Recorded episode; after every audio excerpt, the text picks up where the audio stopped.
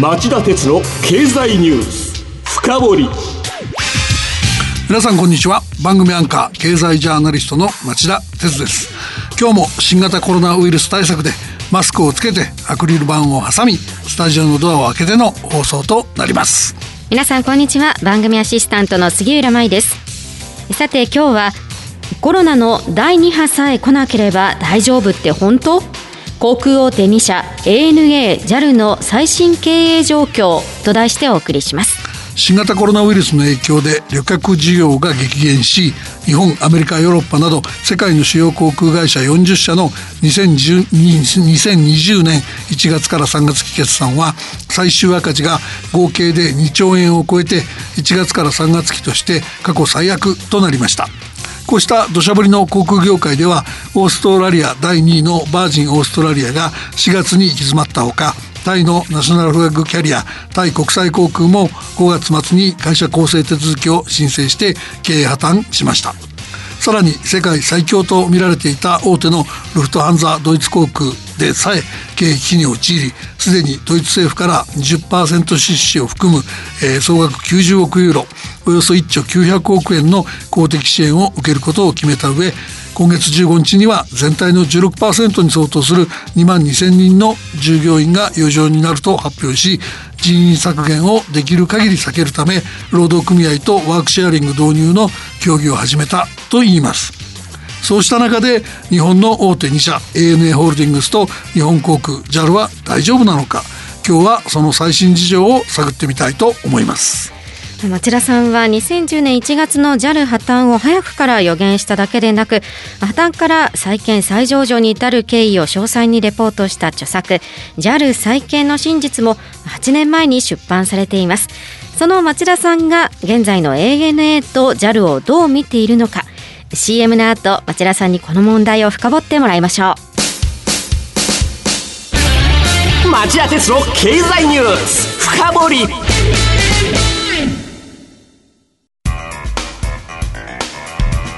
今日の深掘りまずは直近の業績を整理してください。世界の航空大手と比べると ANA と JAL はどんな状態と言えるんでしょうか？はい、あの、欧米の大手航空会社の2020年1月から3月期の最初赤字を見ると、ルフトハンザが、えー、2500億円、エールフランス KLM が2150億円、アメリカン航空が2400億円弱、ユナイテッド航空が1800億円と、まあ巨額の赤字を計上してるんですね。うん、これに比べれば日本勢の最終赤字は ANA ホールディングスが587億円、えー、JAL が229億円と、まあ、絶対額はそれほど大きくありません、うんはい、まあ、なので深刻は深刻ですが新型コロナウイルス感染症の経営の影響は欧米の航空大手と比べれば軽微だったと言えます。うん、まあ、これはあのコロナ感染拡大が日本よりもずっと早く深刻で外出や移動の規制も長期間に厳しいものが敷かれたそういう欧米との差を反映した結果と言えると思います。ただですよ。あの話を日本勢に限定すると ANA ホールディングスの1月から3月期の最終赤字額は JAL の2.6倍に達してますから、えー、2社の間にはその苦境といっても大きな差があり、えー、ANA ホールディングスの方がはるかに深刻な状況にあるとは言えると思います。その差はどこから来るんでしょうか？あの経営とか会計の考え方というか専門用語でもあるんですけど、うん、企業のコストっていうのは売上が増えたり減ったりすればそれに応じて増えたり減ったりするココスト変動費と売上が変化してもほとんど変わらないコスト固定費の2つに2つに分類されます、はい、そこでこの2社比べると ANA ホールディングスの固定 ANA ホールディングスは固定費の割合が高いので新型コロナウイルスの感染拡大に伴う搭乗客の減少にもかかわらずコストがあまり下がらず JAL に比べて巨額の最終赤字を1月から3月期に計上する結果になったということなんですね。ANA ホールディングスと JAL の固定費と変動費にはそれぞれどんなものがあるんですか？えっと代表的なのは固定費が機材、まあ、飛行機のコストと人件費、変動費は燃料費が挙げられます。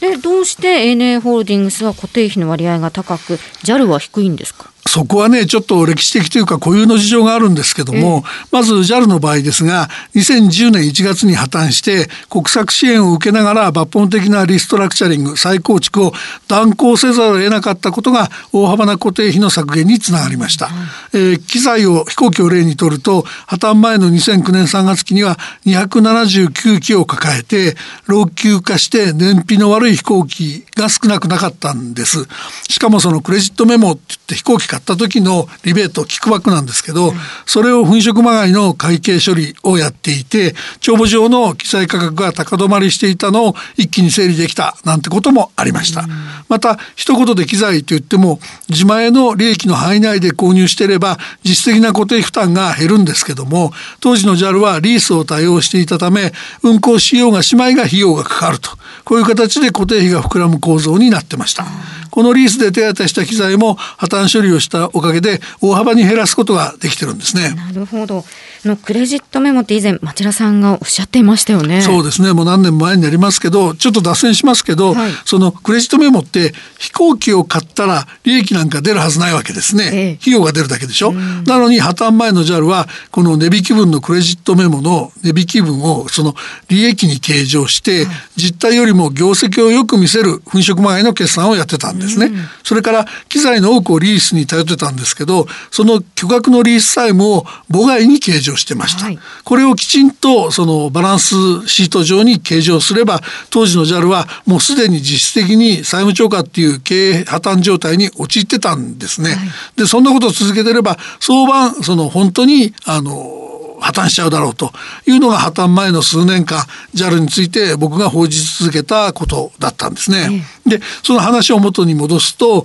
JAL は破綻前の2009年3月期に279機あった飛行機を再上場後の2012年3月期に215機と2割以上も減らしました。しかも固定費負担が重くなりやすいリースで調達した機材も113機から58機と、まあ、半分近くまで減らしたんですね、うんえその後今年の3月までの8年間に JAL は需要の拡大に応じて自己資金中心に資金を投入して機材を26機増やして241機まで戻しましたが破綻前に比べればまだまだ少ないですしリース機もさらに34機減らして24機にしちゃったですね。うん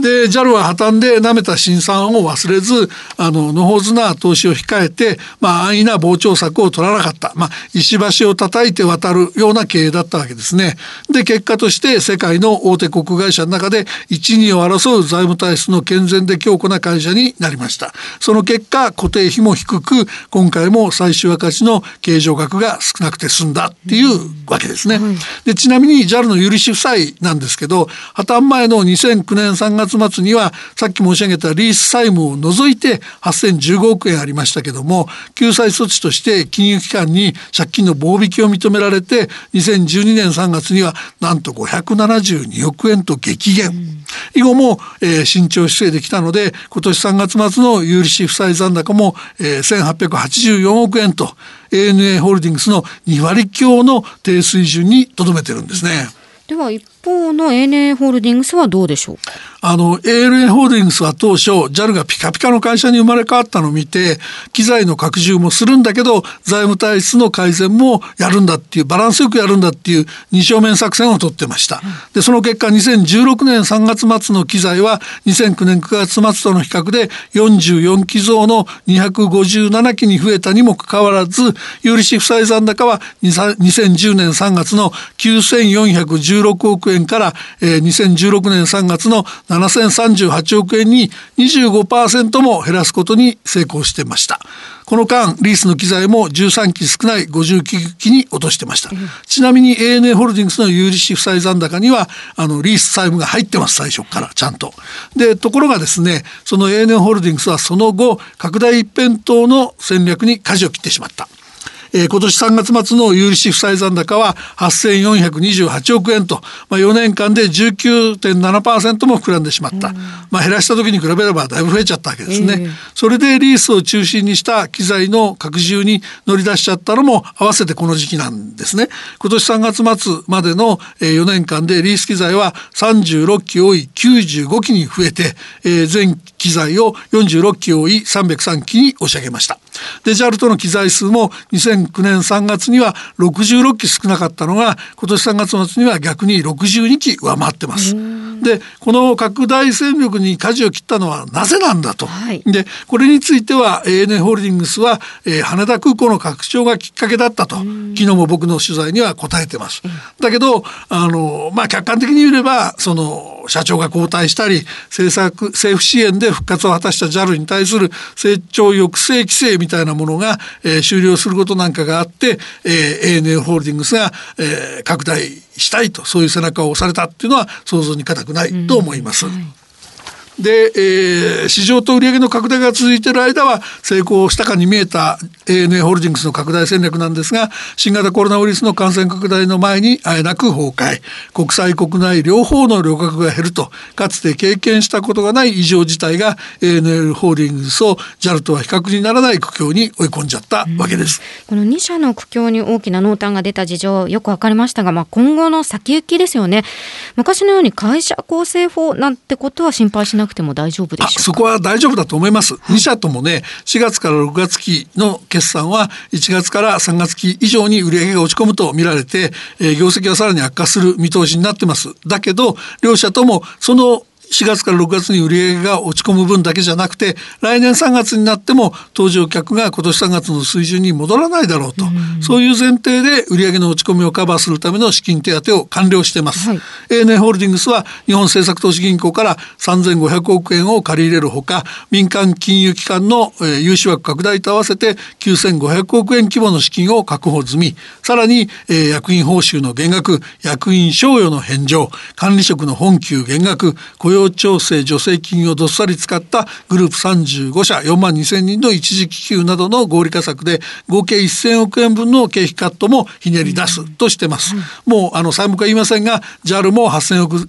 円前後の資金確保を終えました、これだけの手を打ってれば、まあ、両者は当面生き残りが課題なんてことにはなりまならないと思います、ただ感染の第2波が襲来した場合は話は別で追加の資金確保や欧米並みの政府によるより本格的な公的支援が必要になる可能性は残っています。以上今日の深掘りでした。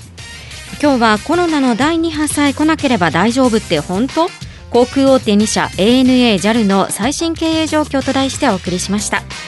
さて町田さん今晩11時からの町田鉄の経済リポート深掘りはどういう内容でしょうか？はい、えー、今夜は国策民営の限界を直視せよ。日本も NDA の、えー、本格検討をとえー、題して日本経済研究センターの特任研究員で長崎大学教授の鈴木達次郎さんにお話を伺います。それではこの後夜11時からの町田鉄の経済リポート深掘りで再びお耳にかかりましょう。さよなら